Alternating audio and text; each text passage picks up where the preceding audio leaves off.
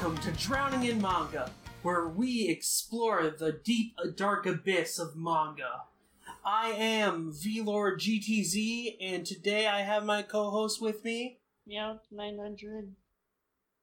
Yes, we have Meowt900 here, also known as Allison, and this is a brand new podcast on Allcomic, talking about manga, but unlike Manga Mavericks, we're taking it in a bit different direction. Basically, this podcast will have two different components. A recap portion, where we're going to mainly be focusing on Weekly Shonen Sunday and Weekly Shonen Magazine titles.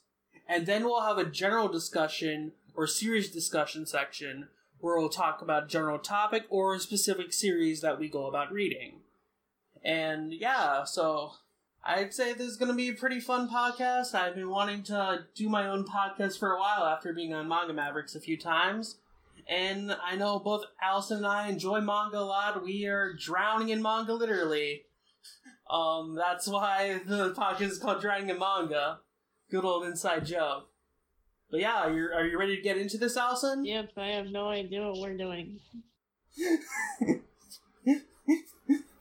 But yeah, so today, for our recap portion, we're going to be covering three series, two of which are in Shonen Sunday, and one of which is a brand new series in Weekly Shonen Magazine.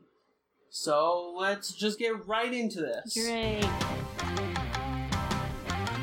So the first series we're going to be talking about is Zero's Tea Time, a Detective Conan spinoff that focuses on Amuro Tooru, also known as Bourbon, also known as Arai. Also, he has like three different identities. He's basically the triple agent of Detective Conan. And this series is done by Takahiro Arai, who is not Go Shirayama, obviously, but he does a very good job of replicating Gosho's art style, which is really cool. So both of us read the first four chapters of this, and I guess we'll just kind of do a brief little recap here of what happens. In the first chapter, basically focuses on Amuro working at Cafe Paroi, and basically he's just making some tea and like working his daily job, and he basically just like notices all these little things about the customers, and he notices this one woman wanted hot water so that they can take their medicine. And then at the end of the chapter, it's all like, oh, Amuro has a secret life, which we already knew if you've read the manga. I'm working on it. It's just a really big backlog. Yes, I'm sure it is for most people. And then the second chapter focuses on his, basically, briefly on his life as a black organization member as Bourbon. And he has this little talk with Vermouth, just like talking about whatever the black organization is planning. They're always planning something because they're the black organization. And she talks about this like little flambe style recipe that the waiters showing off at the restaurant that they're at, and in the second half of the chapter, Amuro tries to do like a Japanese-style version of that, which was pretty funny. And then going into chapter 3 focuses on his NPA life as a national police member, which I found really interesting since we don't really see what he does as a national police officer in the actual manga itself. So it was kind of cool to see him like in this kind of line of work. And he has like his like little partner Kazami Yuya, and yeah, it kind of is just them trying to catch this bad guy, and then they try to go to get food, and his partner Kazumi falls asleep while Amuro is driving. He was tired. And then chapter 4 goes back to his cafe work, and he's with his partner who works with him at the cafe, Azusa, while they're trying to get ingredients for the cafe.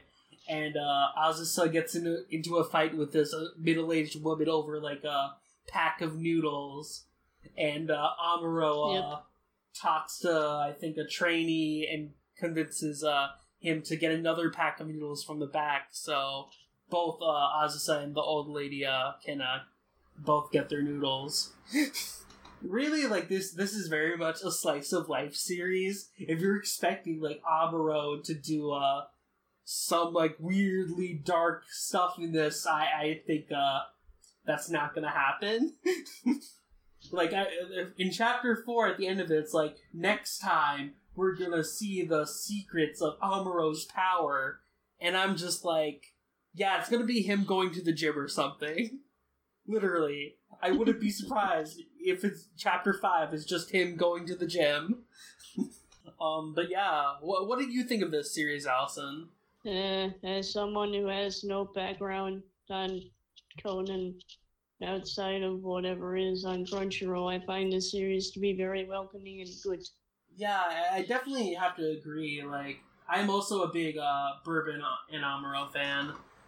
And yeah, just seeing him in this kind of way and, like, just his daily life is, like, really kind of entertaining, and I can definitely see why this is, seems to be doing really well in, Shonen Sunday. Like, I think the first issue that it debuted in sold out. Yeah, I guess it helps that Bourbon is a welcoming presence in this era of Sunday where Conan is not with us. Yeah, whenever Conan's on hiatus, like it is right now, yeah, it kind of fills the gap. And of course, we do plan to talk about Conan on this podcast as well, because I'm a huge Conan fan. But just having, like, an accessible series like this is also really nice, because, like, I feel like if you even have no context for who Amuro is, you could go into Zero's Tea Time and enjoy it a lot. It reminds me of Food Wars a little bit, because he cooks. Yeah, a little bit, yeah. And the food looks delicious. Yeah, in like all four of the chapters, they're either doing something related to food or they mention food. Like, Chapter 3, they're about to go to a restaurant, and then in Chapters 1 and 2, Amuro's literally cooking. Feed me, Amuro. Oh my god. I'm sure there's a lot of Conan fangirls out there that would love Amuro to feed them. His food looks delicious. But yeah, I enjoyed this series a lot. I hope it continues to do well in Shonen Sunday. Takahiro Arai is a great artist. He does a very good job of replicating Oyama's art style. And yeah, overall, I enjoyed it a lot. Me too. It's like Conan without needing the Conan. A very good analogy there. If that makes sense at all. Yeah. But yeah, I think we've summed up our thoughts on Zero's Tea Time, so let's go to our next Shonen Sunday series, Silver Spoon. Yay! Silver Spoon recently came off hiatus, and I'm a huge Silver Spoon fan. I know Allison's also a huge Silver Spoon fan. Yeah, she loves Silver Spoon.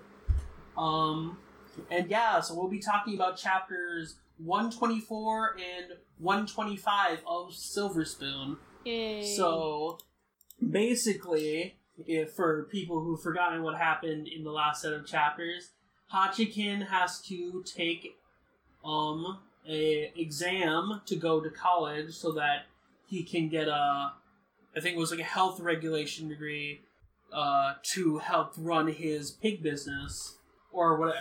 How they want to eventually expand their big business or whatever. So basically, he's starting to cram for that like crazy, and it's kind of affecting his sleep schedule and basically his time that he can spend with Mikage. And yeah, so a good chunk of the chapter is just him like literally being drawn as this like squiggly line. I'm sure you can relate to that. Yes, as a no-sleep person, I can definitely relate to that. But yeah, like... V-Lord is a squiggly line in real life. Yeah, like, he goes to one of his... I think they call it a room exam with his friend Arakawa, and he's just a squiggly line, and then Ayame shows up... who's like the crazy horse girl, and she's full of energy, and like literally like Hachiken goes back to being like a squiggly line again, which is amazing.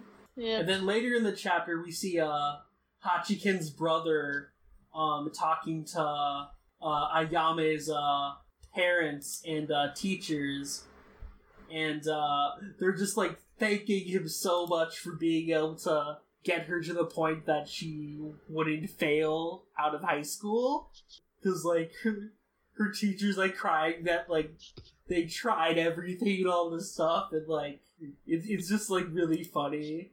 And then all of Ayame's like extended family comes to like the Skype call or whatever and starts thanking Hachiken's brother. Like, God, it is so great. I really like that Hachiken's brother still like has like found a purpose in this like series even after his initial introduction, because yeah, he his antics and sad stuff is always fun. And basically, chapter 124 ends off with basically their second semester of their third year ending. So basically, the third years at the school can basically do whatever they want now, because if I recall, in like the earlier chapters of the series, they mentioned that in the third semester they're mainly either looking for jobs, finding a place to live, or studying for exams, so they usually don't have like a lot of class. And then at the end of the chapter we get what Ayame's score on the exam was, and it's like a 222, which I think is supposed to be pretty bad, because I think it's like the exam's out of like 1,000 or whatever. And like Hachiken's brother's face is just like dead inside. It's amazing. Yeah, Arakawa was good at drawing the funny faces. Yeah, I love Arakawa's art style so much.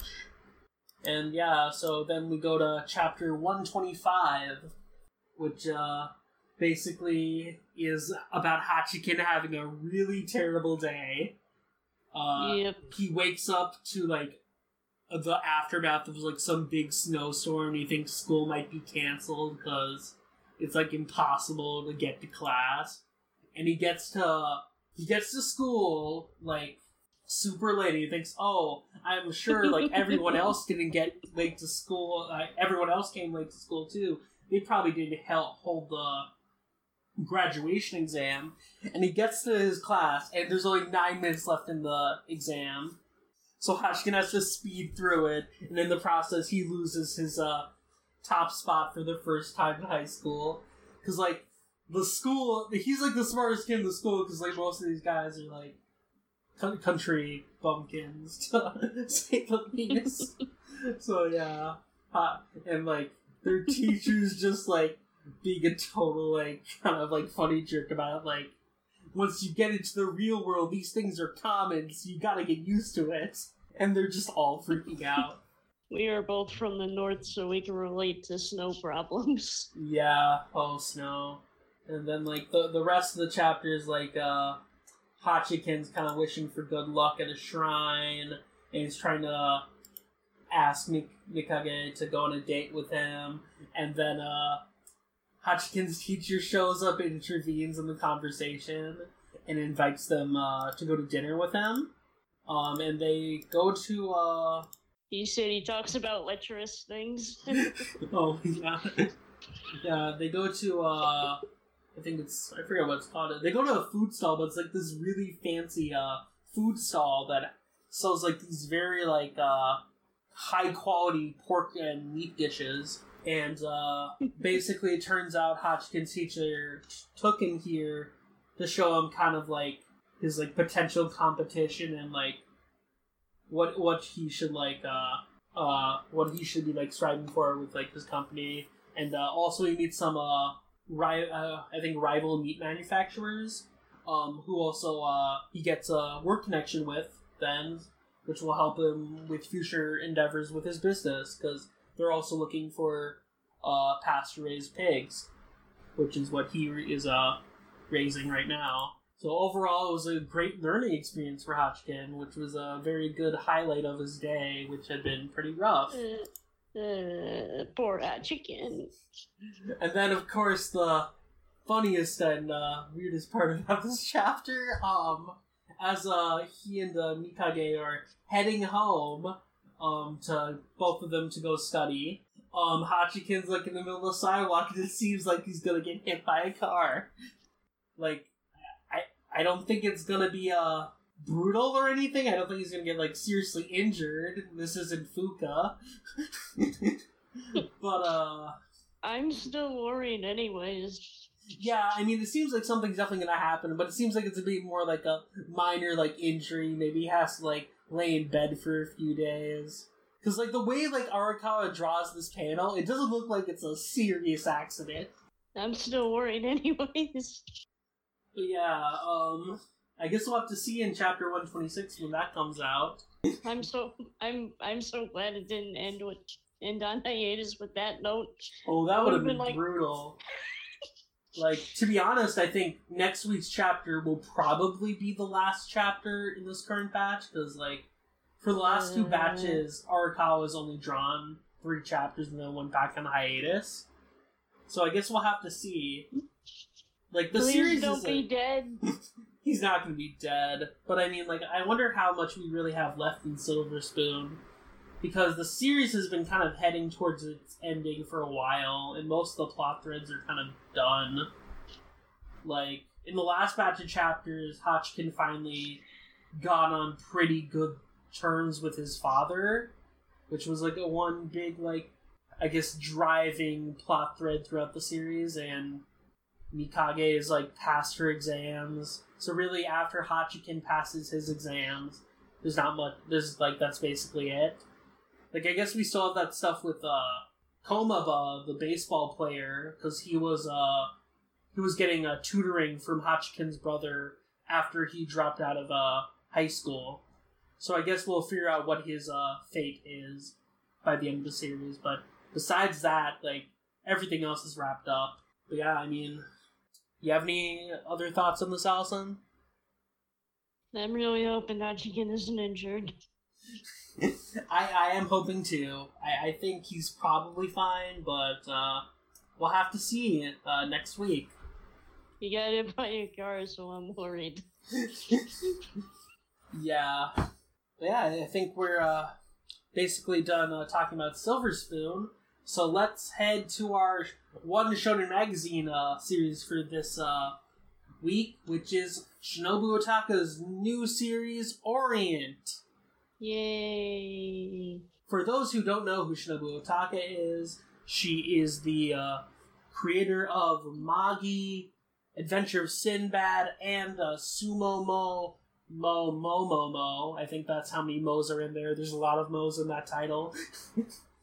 What is Sumomomo Momomo? Sumomomo Momomo was her series that ran in I forget what magazine it was. It was her series in Young Gangan. And, what's Young Gangan? It's a magazine published by Square Enix. So what's interesting about Shinobu Ohtaka, I guess, is that basically all her major works have been by different publishers. So Sumomomo Momomo was published by Square Enix. Magi and Sinbad were published by Shogakukan, because Shonen Sunday. And now she's at Kodansha, which kind of goes with the meme of, like, tons of people moving to Kodansha, but, that's more of a funny coincidence, if anything, I think. But yeah, when I heard she was having a new series in Shonen Magazine, though, I went insane. I was so excited, because I'm a huge Magi fan, I'm a huge Sinbad fan. So yeah, seeing her work on something new, was a really exciting thought. And after reading this first chapter, god dang, did she deliver? She did an amazing job with this. I guess I'm getting ahead of myself a little bit. Let's first give a little bit of a recap of what this series is about. So this takes place ancient Japan. I think it is the Sengoku period. And it's like a fictional take on the Sengoku period. There is a warriors called Bushi. And these Bushi fight...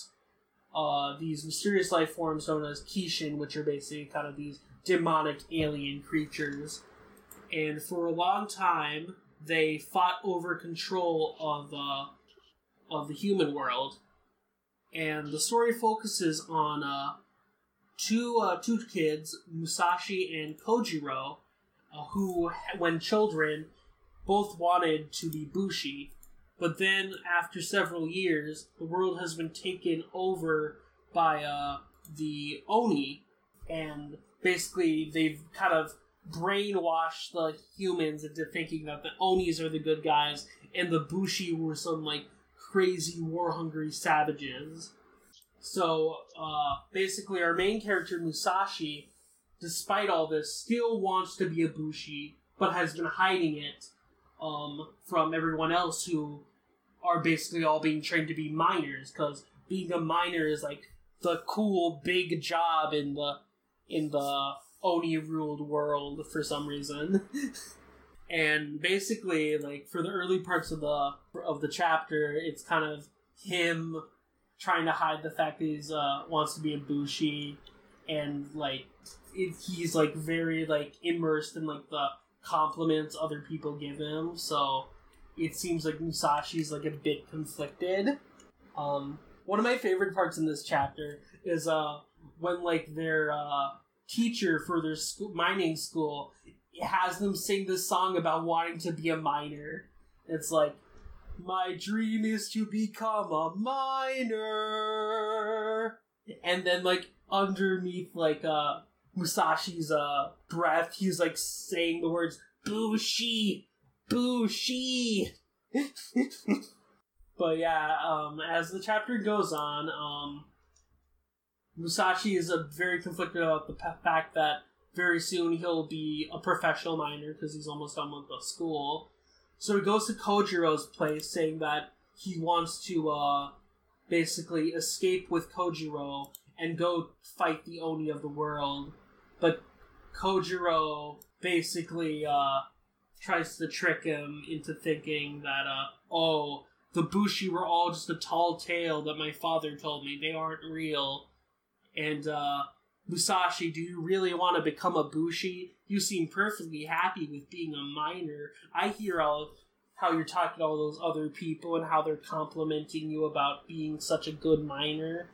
And this kind of frustrates Musashi, and he ends up running away from Kojiro's place and going to the graduation ceremony for the miners.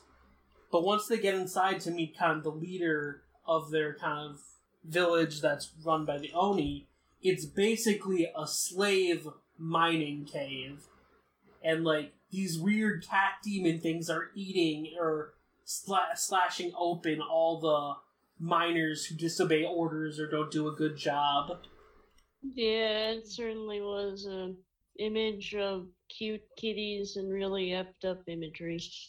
Yeah, like, the actual outer appearance of, like, these cat demons looks kind of cute, but then you see all these weird sharp fangs coming out of their mouths, and it's just like, what the hell? And then you see there's, like, people's bodies being cut in half.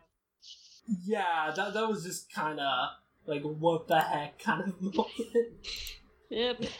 I love the reaction afterwards where, like, everyone's kind of freaking out, but Musashi's like, I knew it! I knew the Bushi tales weren't a lie. The Onis are the bad guys! I'm gonna slay these guys! And then he realized that he forgot his demon-slaying sword, because they had them they took all their belongings on the way in. And then they pan back to Musashi's, or not Musashi, Kojiro's place, where he sees this training notebook that Musashi had left in his place. And basically, while Musashi, who's basically fighting fist to fist with these cat demons and losing terribly, Kojiro rides in on this, like, freaking motorcycle. This freaking motorcycle, which just was insane. Like, there's this, like, 2-page spread of Kojiro on this, like, awesome motorcycle, getting the wheel deep into, like, the cat demon's, like, head. It looks so cool. I knew I had a good feeling about him when I saw him for the first time. Yeah. Then when that motorcycle scene happened, I'm like, yep, He is the best boy here. Yeah, but basically, Kojiro hands him his Musashi, his blade, and he basically shows Kojiro all the training he's been doing in secret. And he basically takes his scythe, shoves it into the ground, because in the fighting style he does, that's like the sheath of the sword. And he slices the demon straight in half.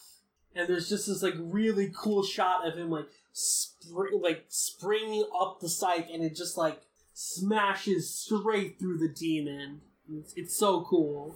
And yeah, basically, he and Kojiro kind of just fight off these demons for a bit. And Musashi's like, I want to go adventure the world with you, Kojiro, slaying these demons together. And then suddenly this mysterious creature comes down, who's supposed to be Lord Kishin, which is like the leader of this kind of section of, I guess, Japan or whatever. I think they call him he's the god of the Oni. So I guess he's I'm not sure if that means he's the boss of all the Oni or just this section of Oni. I think we'll find out in future chapters. But basically, Kojiro and Musashi are they're gonna take them on eventually, and it ends off with them being let's do this, it's time to slay some Oni. So yeah. Allison, what did you think about this chapter overall? Yeah, I thought it was pretty good. I like the action scenes. And Musashi is a cool boy, but Kojiro is a cooler boy. Because he rides on a motorcycle.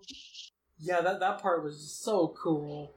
But yeah, I definitely have to agree with you. I love the action in this. I love both of the characters. They seem like very fun characters. And yeah, really, if I'm being honest here, this is probably Ohtaka's best first chapter. I love Magi, but I feel the first chapter isn't its strongest, especially since the first chapter of the manga doesn't even introduce Alibaba or Morgiana. And Sumomomo Momo's first chapter is kind of, it's entertaining, but it's not a super pump-up type of series. It's more of, the first chapter is more of, comedy-based. But, this first chapter kind of just really shows how much Ohtaka has grown as a mangaka, because she's just taking everything we love about shonen here, the fun characters, the little bit of humor, and just all the great, awesome action that she's capable of doing in her fantastic art style, and taking it and just shoving it into this one beautiful first chapter package. And honestly, I hope this does well in Shonen Magazine, because goddamn, I'm ready for another Shinobu Ohtaka series. And I also really hope Kodansha USA picks this up, because I think this is the perfect series to simulpub. Yeah, I mean, we all know that fairy tale guys manga's probably gonna get more clicks in the long run, because that's basically their Naruto. I mean, that's definitely true. I mean, Kuramashima's new series is definitely going to be successful. And I feel Magi, Shinobu Otaku's new series, is also going to be, successful, too. I think Orient has a lot of potential in the Western market. So I hope... Kodansha's usually done a very good job of picking up manga, so I hope they do what I hope and pick up Orient, either for volume releases or for simulpub. I'll be happy with either. I've already bought the issue that this chapter was in Shonen Magazine off Bookwalker Japan, so I'm at least going to try to support the Japanese volume releases as I can, and I'll put links to that stuff in the description. But I hope we definitely get an English release for this, because that'll allow it to get to a wider range of people, and I think a lot of people will enjoy this. I will buy it if they put it in English. Yeah, I enjoy this a lot. I'm looking forward to more. And yeah, this was a fantastic first chapter. Yeah, so yeah, I definitely recommend checking it out. Wouldn't you agree, Allison? Yeah, and on the cover of the magazine, there's also my boy Saromura Agent from baseball. Oh yeah, the cover does have him. Yeah. That's another series I really have to read. It's cute and good, and has a lot of good baseball times.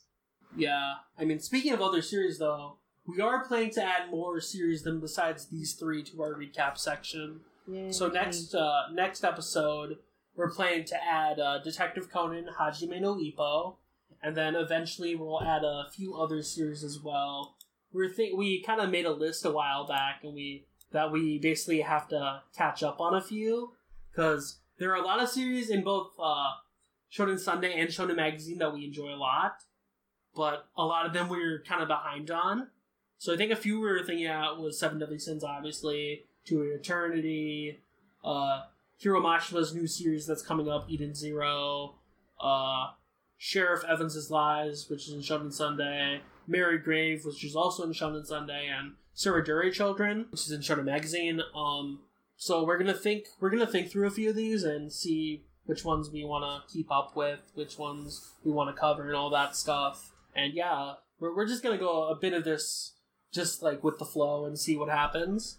But next week for sure we're gonna talk about Detective Conan, because big stuff is gonna happen in Detective Conan, and I love Detective Conan.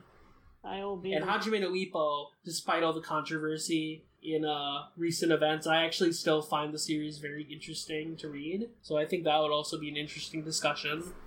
So yeah. And catching up. Yeah, Allison, who I think has read far more Ippo than me, is gotten pretty far dent into the series. So I think we'll at least have a little bit to talk about, because I'm not caught up. I have read a lot of the recent stuff ever since Ippo got diagnosed with punch drunk syndrome. So yeah, I think we'll be able to talk a decent amount about Ippo, and also Ippo's kind of a flagship title in Weekly Shonen Magazine, so I feel like we kind of have to talk about it if our recap sections are going to be covering Shonen Sunday and Shonen Magazine series. Yeah, plus Ippo is best to read than Conan, because it's a lot of action, not a lot of dialogue. Yeah, Ippo is like a pretty fast read too, so that definitely helps. But yeah, on chapter 628. You only have like 600 chapters more to go, Allison. Woohoo! I can do this. Yeah, I mean, hey, I've read 100 plus volumes of JoJo, over 1,000 chapters of Conan. This stuff isn't easy, but it's possible. So keep powering through, Allison. You can do it. I can do it. Use the shonen powers that you've gained by reading so much manga. Yeah, this basically concludes our recap section, and we're gonna go into our general discussion now, which will be about how we got into manga, and then our top 3 favorite manga. So let's do this. Okay, so now we're going to talk about how both of us got into manga as a reading medium. So Allison, do you want to begin? Should I begin? You go first, because you're a little better at introductions. Well, okay then. So I got into manga, I think around probably, around the time I was like probably 6 or 7. And basically, I went to the library one day and I saw, I think, a few single issues of Pokemon Adventures Yellow. And I was like, oh, cool, it's a Pokemon comic. I didn't even recognize it was really manga. And I just kind of saw Pokemon on it. And I'm like, oh, who's this character Yellow? I don't know what this is, but it's Pokemon. I don't care. I'm going to read it. And then, on top of that, I was also really into the Dragon Ball anime at the time, because I had watched a bit of Dragon Ball on Toonami, and my library had a lot of Dragon Ball Z and Dragon Ball manga volumes, so I kind of started reading those, and that expanded into an interest for Shonen Jump, which got me into Naruto, One Piece, and a bunch of other stuff, and then that kind of just kept expanding over the years, and now I am huge psycho manga collector, as some people may know on Twitter. I have over 1,300 volumes of manga, and it keeps growing. Send help. But yeah, that basically sums up. That's basically like a cliff notes of my manga experience. So, Austin, what is your kind of a basic gist of how you got into manga? I was into this anime called Pokemon. That was a thing that aired on TV and had a different art style compared to other cartoons. So I tried picking up Pokemon Yellow at the library. And then the librarian tells me, oh, hey, we got this manga called fruit baskets, or well, they called it Fruits Baskets, and they had like a similar art style to Pokemon Pikachu Yellow thing. So I read that. I liked it because it had cute animals and cute dudes and stuff. Then, like, I read some more mangoes. I never really got into the big stuff. I was more into Fruits Baskets, and I think Ouran was another one I got into because of the anime being so cute and good. And then it's just like, oh man, it's full on mangoes. And then later on, Tsunami came back, and I saw this other Japan things, and I'm like, oh, this is like a whole other genre thing that I didn't know about existed until just now. So I started exploring everywhere. Saw Crunchyroll had a whole bunch of manga, so I started reading stuff on there.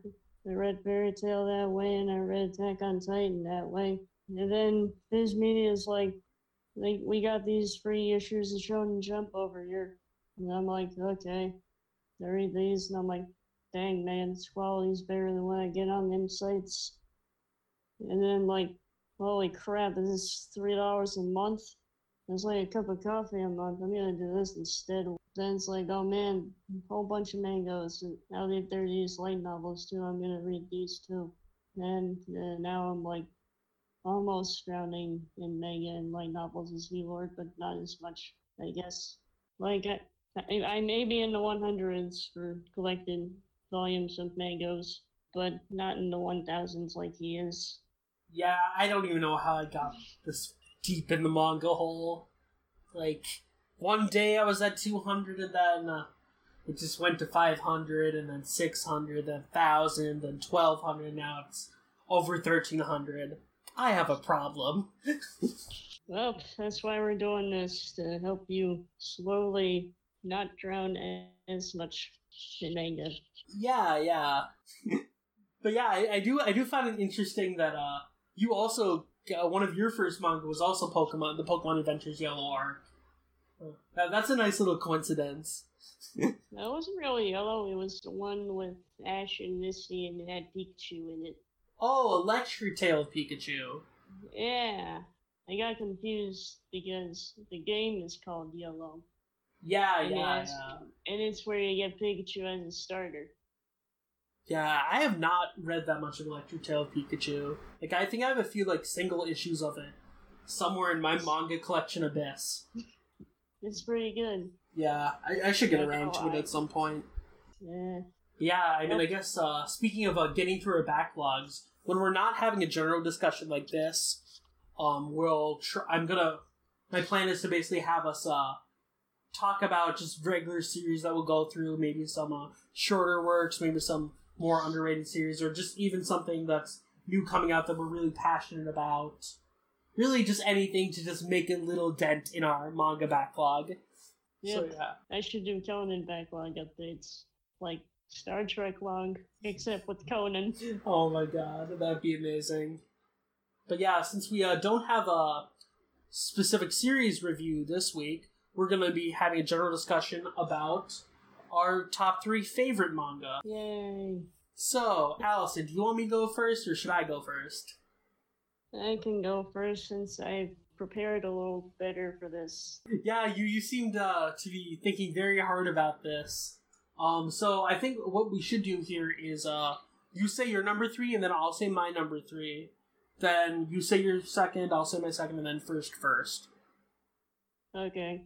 Yeah, so let's start with your number 3, then. Okay. My number 3 is Mob Psycho 100, because when I read all of it, it made me get teary eyeballs. And plus, it has an ending, conclusive story, so you can actually read it and not be invested for 1,000 chapters like Ippo or Conan or One Piece. Yeah, I've been really meaning to read Mob Psycho, because just like, I'm a big fan of One Punch Man, both the manga and the webcomic. Like, I especially like in the later parts of the webcomic that haven't been adapted, one really shows just the raw kind of emotions that he can pull off, and just the intensity. Like, some people call one like a bad artist, and I completely disagree with that. Because if you look at the art for Mob Psycho, or even the later parts of the One Punch Man webcomic, it is really well done. it's not your most, I guess, traditionally visually appealing, but just the actual way things are presented is just so great. Like, I'd highly recommend, if you don't want to get spoiled or anything, if you don't bother getting spoiled, looking at the webcomic version of the Garo versus Saitama fight, the final battle between them, because that is so cool in the webcomic, and it really shows what one is capable of. Garo is so cute. Yeah, Garo is awesome. Yeah, I guess I should go with my number 3 now, which is JoJo's Bizarre Adventure. But yeah, JoJo, I got into like around 2012, like right around the time the anime started. But instead of watching the anime, I actually went straight to the manga at the time, for whatever reason. And yeah, I kind of just like got hooked on it right away from like the first chapter, just the unique art style and the kind of different part structure setup. And after like, I think about 2 years or so, I just kind of caught up with it. And yeah, really like it has been such a great experience. I've went on to like extensive talks about how much I love JoJo on the Manga Mavericks podcast that we talked about JoJo for several hours and stuff, so I'm not going to go into that again here, but really JoJo is such a great series and really kind of showed me even like bigger scope of what battle shonen is capable of and what just action series and manga are capable of. Meowt needs to catch up on that. Yeah, you're on like part 4, right? I'm on part 5 now. It's just so much JoJo's, so much mango. Yeah, I mean, like, JoJo does take a while to get through. Like, that's the curse of it being, like, 100 plus volumes. Yeah. But just the great part about JoJo, though, is that because it's basically 8 separate series, like, there's so many stopping points for you to, like, to take a little break and get back to it. So, I feel in that regard, even though it's so long, it's also not that hard to get through in the long run. Yeah. Which is nice. Yeah, it's not like Ippo, where I'm like... endless Ippo. Yeah, the good thing about Ippo, though, is that it's good. It's, like, long good. Yeah, and, like, the chapters are pretty quick anyways. Yeah, Ippo is good. Yeah. But, yeah, so, yeah, JoJo, really good manga. Surprise. I'm sure no one has recommended JoJo before. Yeah. But yeah, I guess we should go on to your number 2 now, Allison. My number 2 is Ouran High School Host Club. I read this after watching the anime and crying so many times because of how it ended in an incomplete way. And I just got the box set because it was cheaper than buying the volumes all at once. And everyone's like, hey man, start at number 1, they cut stuff out from the anime. And I'm like, okay man, I got this. Then I read all of it, and it made me get teary-eyed because so much relationship progress and so many feels. OTPs happen at the end, but if you watch Ouran, you'd probably figure out who the OTP is, so I won't spoil it. It's a good time. If you like the anime, you should read the manga and get a little better, more complete ending. So would you prefer the manga over the anime? Yes. Okay. Yeah, Ouran's one of those... Have you heard different opinions? What? Have you heard different opinions? Nah, I was just curious, because I've never actually read or watched Ouran, surprisingly. Right. Like, my brother Sid is, like, very into it. Or he was very into it when he initially watched it, but I just kind of, like... At the time, I think I was in this phase that I just didn't want to watch, like, shoujo anime, as dumb as that sounds, because, yeah. But, I definitely want to give it... shoujo parody, though. I know, but I definitely want to give it a reader watch now, because, like, I am a lot more open-minded now, and I think I would enjoy it based on what I've heard. So, yeah. It's so good. Yeah, so I'll definitely get around to it. Yay. But yeah, what's your number 2? Yeah, my number 2 is, My Sonokoku by, Rumiko Takahashi. So, like, out of, all of, Takahashi's works that I've read, which are most of them, besides like Mermaid Saga and Urusei Yatsura. Sid would kill me for still not reading Urusei Yatsura. But rip in peace, V-Lord. I will miss you. But My Son of Koku just had like such like I think a great impact on me. Just going through that series, I guess to a quick context, what My Son Koku is about a Ronin Godai. Basically, like Ronin is like from an education standpoint is someone who failed their initial college entrance exams, and they're basically taking like a year to study and then retake them.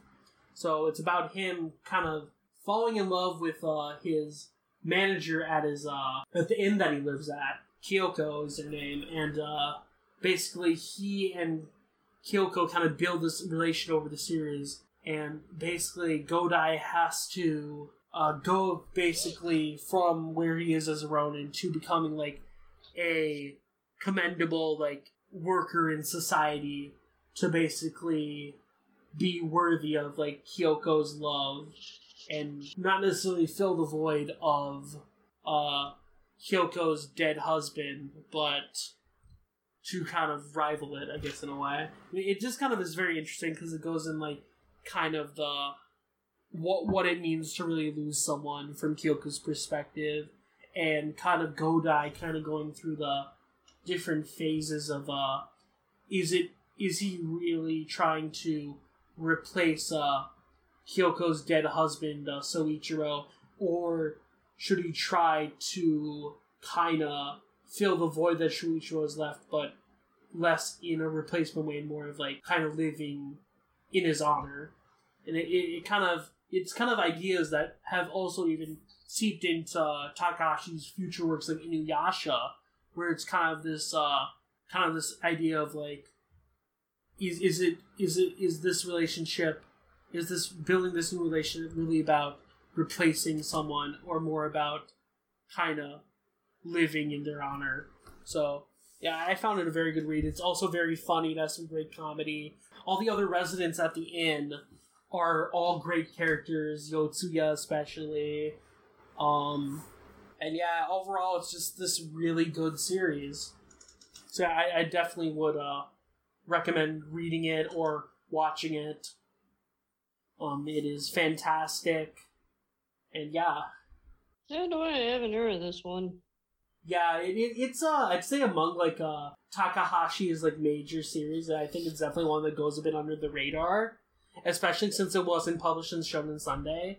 It was a seinen title that was published in I think it was Big Comic Spirits. So I think part of with it being in a seinen magazine, like it kind of got a bit underrepresented over here, even though it did get like a full manga release and a full anime release by Viz back in the day. Oh. But I'd say compared to Ranma and even Urusei Yatsura and also Inuyasha, obviously, it's kind of fallen more into the shadows, which is disappointing because it's only 15 volumes, and it's fantastic from beginning to end. And for people who always find it frustrating that Takahashi series don't necessarily have like kind of a conclusive ending to a love interest storyline, My Son of Koku's entire story is about kind of that the journey of that love interest storyline, and it has a conclusive ending with it. So I think a lot of people who kind of get frustrated with the endings like Urusei Yatsura and Ranma would definitely enjoy My Son of Koku's handling of like their romance subplots. Yeah, I always thought it didn't blow up because it wasn't like a action thing or comedy thing. I mean, it is a comedy. It does have quite a bit of comedy, but it also has some like serious romance undertones. Well. Which is a very interesting balance, and Takahashi does a great job of handling it, which is really nice to see. That's interesting. Yeah, I guess now we should go to our number ones. Allison? Okay. My number one is Full Metal Alchemist. I liked this one because it's a shonen, but it's not like the regular shonen that are usually popular here, like DBZ and Naruto. It doesn't really have the annoying shonen parts, like really loud characters, like Edward's not too loud. He's a little bit, gets grumpy and gets mad if anyone calls him short or something. But he's, like, smart. He's not socially stupid, except for when you accidentally piss him off, which is kind of relatable. And then you got Alphonse, who's kind of like the cool-headed guy, and he isn't really, like, as easy to piss off as Edward, but, like, once you piss him off, like, you're basically effed. And anyways, the journey they had, it felt long but not drawn out. Like, it felt like the author really knew how to tell a conclusive story in one place and then move on to the next place and not really take a long time. And they went to a whole bunch of different places. I kind of wish they could have went to Shing, because that looked like it would have an interesting story arc, but I guess there wasn't really enough time. And all the characters in it were so good. Like, it's shonen, but it's like the good kind of shonen, like how everyone talks about Hunter x Hunter and Yu Yu Hakusho, but Fullmetal just kind of has a good charm because the girl characters, like in a lot of other shonen, they're just there for boobs and sex appeal. But in Fullmetal Alchemist, they're like, Winry does things and she's not like drawn to be boobs most of the time. And so is Riza. She does, like, a lot of cool stuff. She helps out Roy, especially at the end where Roy goes blind due to homunculi things. And plus, she was cool. I wish she could have had more screen time. After reading it, it feels good to see a journey go from beginning to end and not really take a really, really long time like it would in the regular shonen type megas that we get here, where it takes like maybe 50 or 75 volumes, give or take. But I guess it's really only for the mainstream ones that ended like a couple of years ago or more. Anyways, it's got that new hardcover release, and I'm going to try to get it all because I love the show so much.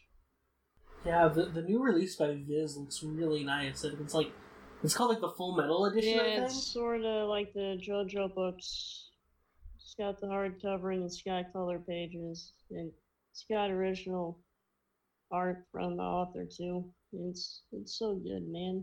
Yeah, I saw them at my local Barnes & Noble, and I'm just like, damn, if I didn't own this manga already, I would totally buy these. I'm just like so glad that a good shonen finally gets a good release here in the States. Yeah, I mean, it's always nice having like your favorite manga getting like these high quality releases. I'm ecstatic that we have the JoJoniums over here for JoJo, because like those things are amazing. But yeah, I guess not on the topic of Fullmetal Alchemist though, I found it fitting that we talked about Arakawa twice in this podcast. It really shows that Arakawa is just like a great mangaka. Yeah, and Fullmetal, I liked Fullmetal a lot. I think, at least by the time it ends, Silver Spoon is going to usurp it for me as my favorite series of hers. But Fullmetal still sold me on her as a mangaka, and it definitely is a very memorable experience from beginning to end. And I think that's why it has resonated with so many people who've both read the manga and watched the anime adaptation so much in the US and also in Japan, because it really is just that good of a narrative. Yeah, it's like all these people want these anime, and then they recommend shonen that are like 200 episodes long, and they don't want that. And I'm like, man, you got Fullmetal Alchemist on Netflix. Go watch that. Yeah, I think that's the great thing about Fullmetal Alchemist Brotherhood, I guess, specifically, because that's the adaptation of the manga, is that it is a very concrete adaptation. It's like 64 episodes, hits basically all the big beats of the manga in a very cohesive way. And it's just very well put together. Yeah, I think, yeah, it's a very great entry-level series, not just for shonen specifically, but just for anime and manga in general. Like, I feel you could give this to really anyone who's interested in, like, a good action series with fantasy elements, and they'd be sold on it. Yeah, it definitely feels like it's sort of underrated in terms of 2000 anime standards. Like, everyone talks about Bleach and Naruto, but I'm like, nah, man, Fullmetal Alchemist, that's some good shit. Yeah, I mean, I think now with at least, I guess, our generation of anime fans, I think Fullmetal has maybe not as strong as presence as Naruto or Bleach, but it's definitely up there with them. Like, if you mention Fullmetal Alchemist, I guess, someone our age or someone, like, even younger than us, like, probably, like, in their teens, they probably know what Fullmetal Alchemist is, because it's kind of permeated the fandom for so long. And that, like I said, that really just shows how strong of a author Mura Arakawa is, because she's able to create this series that has this huge emotional impact and investment for so many people out there. So much crying, man. So much crying. Yeah. Oh, man. I guess I should go into my favorite manga now. Is it Conan? It surprisingly isn't Conan. Like, some people might think it's Conan, but, like, it's not. It's another manga that I also praise a lot. But I guess I shouldn't drag this out any longer. It is Ashita no Joe by Iki Kajiwara, also known as Tomorrow's Joe, if you have supported the recent Discotech release of the first compilation film, which you should totally buy because it's a fantastic series and I need more of it in English, damn it. That's an oldie. Yeah, it's really old. Like, Ashita no Joe was published in... That's like before DBZ old. Yeah, like, Ashita no Joe was published in Weekly Shonen Magazine in the late 60s. 1968 to be exact. Ran for 20 volumes. And, yeah, so I guess, like, for those who don't know what Ashita no Joe is, it's about a boy from the streets called Joe Yabuki who initially wanders around the Tokyo slums until he's encountered by a former boxing trainer called Danpei. And Danpei tries to get him invested into boxing, and Joe kind of refuses and starts doing his own kind of little schemes until he's thrown into prison. And in prison, he meets his rival called Rikishi Toru, who is a fantastic boxer. And after encountering him, he finally gets invested into boxing and tries to kind of challenge Rikishi to a match. And basically, they both go on the path to becoming pros so that they can defeat each other. And really, for the first half of the series, it's kind of this Joe trying to pursue this goal of defeating Rikishi until a huge plot twist happens in the middle of the series, which was so huge that Kodansha held a real-life funeral for her character's death. That death hurts me, V-Lord. Yeah, I'm not going to spoil it here because it is that huge of an event in the series, but it is a big deal and it comes at such a sudden time. And from that point on, the series hits an interesting direction, really kind of, that really kind of gets in this kind of introspective about Joe as a character, the struggles of being a boxer, and even what it means to have a passion for boxing and just, I guess, a passion in general. And just the characters in it itself, Joe's journey as a character is amazing, going from this kind of delinquent kid to this, like, genuine, like, stallion boxer who can, like, fight among the greats. He literally came from, like, nothing and became so much. And, like, Danpei is a great entertaining character. The main female lead, Yoko, while initially kind of being a bit unlikable, in my opinion, really kind of grows on you. Really, you kind of see, like, her inner workings as a character and why she acts the way she does. Rikishi is a fantastic character. Rikishi! And, God, there's just, like, so many fantastic characters in the series.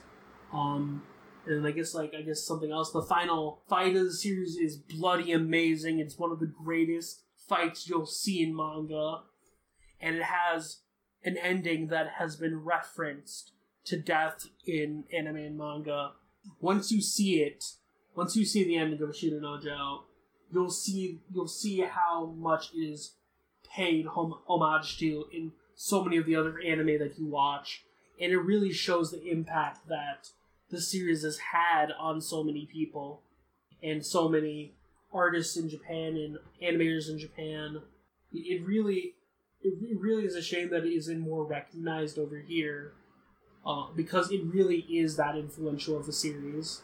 And I guess another side note is that there, like Megalobox, the anime that's currently going on in the spring season, is heavily inspired by the story of Ashina no Joe, and it's specifically made as a 50th anniversary project for Ashina no Joe, which that's also a great anime that I definitely recommend watching. But I also recommend reading or watching the original Ashina no Joe, because Ashina no Joe is just that good.